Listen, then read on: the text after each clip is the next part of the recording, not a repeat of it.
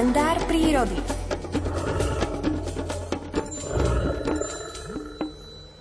O 5 minút bude pol v 8 a ak by som mala povedať e, nejakých ľudí, s ktorými sa vždy rada porozprávam, ktorí mi vždy zdvihnú náladu, tak e, patrí medzi nich rozhodne aj prírodovedec Miroslav Sanik a práve teraz ho máme na linke. Prajem krásne ráno.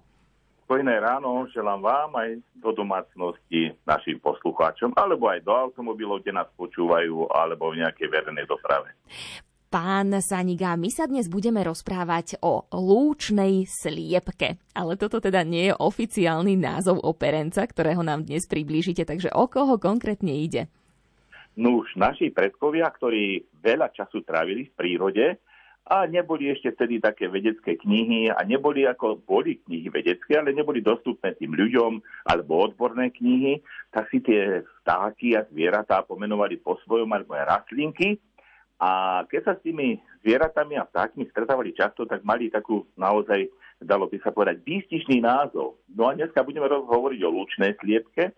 A lúčnú sliepku volali Tetrova holniaka, ktorý obýva lúky, hlavne tie lúky nad hornou hranicou lesa, ale niekedy aj v nižších polohách, to bolo na Liptove alebo na Orave.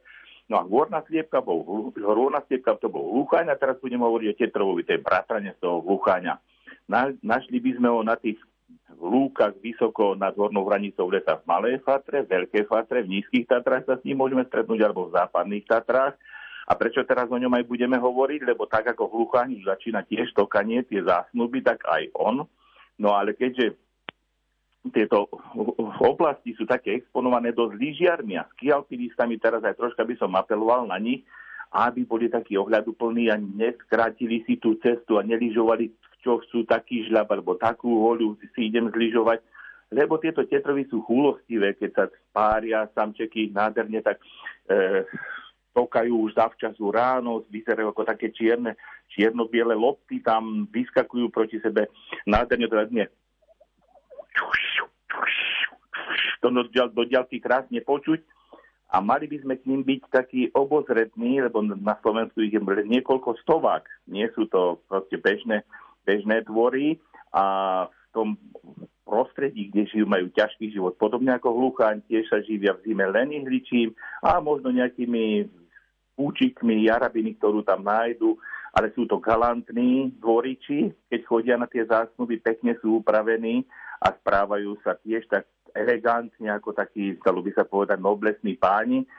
Ale ak ich vylúžime na tých lyžiach, ťažko sa zase tam vrátia, často aj odletia na veľké vzdialenosti a potom sa nemôžu spojiť a hniezdiť. A keďže hniezdia na Zemi dosť ohrozené aj predátormi, tak im doprajme, aby sme tiež týchto pamätníkov doby ľadovej tu mali aby nám ozdobovali tie krásne naše horské lúky, kde tí naši predkovia kosievali. Takže máme domácu sliepku, to je normálny kohútik, sliepka, kohút, kikiríka, máme lušnú sliepku a to je ten Petrov Voľniak a potom máme hvornú sliepku, ak by ste počuli tých starých ľudí, či už v Terchove, alebo niekde v Liptovskej Lúžnej, alebo pod Tatrami, tak sme sa vedeli v úvodzovkách aj vysomáriť týchto ľudových názvov. A ja ich mám veľmi rád, lebo e, tie názvy vystihujú normálne buď ako ten živočík žije, alebo kde žije, alebo ako sa správa.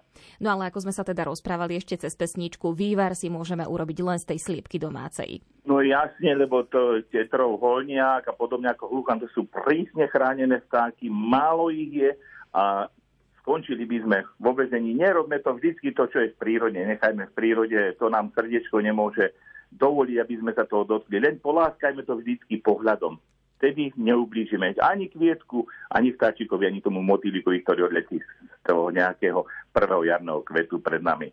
Ďakujeme veľmi pekne za tieto slova prírodovedcovi Miroslavovi Sanigovi. Prežite krásny deň. Do počutia. Podobne aj vám do počutia. Bolo 7 hodín 29 minút a nás čaká ďalší telefonát s meteorológom Petrom Jurčovičom, ale ten si dáme až po pesničke. Nechcem stáť v strede križovatky, život je na to príliš krátky. Kráčam vždy svojou vlastnou cestou, tam, kde mi šťastie drží miesto. Nechcem stáť v strede križovatky, život je na to príliš krátky. Spievam si, keď ma niečo trápi,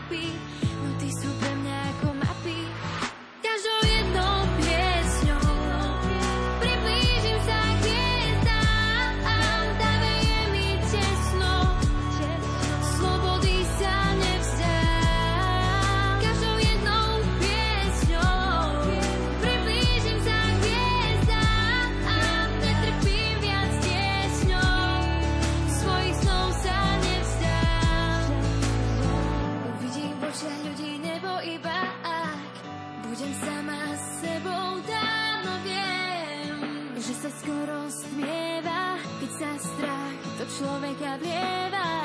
A sú úplné krížovatky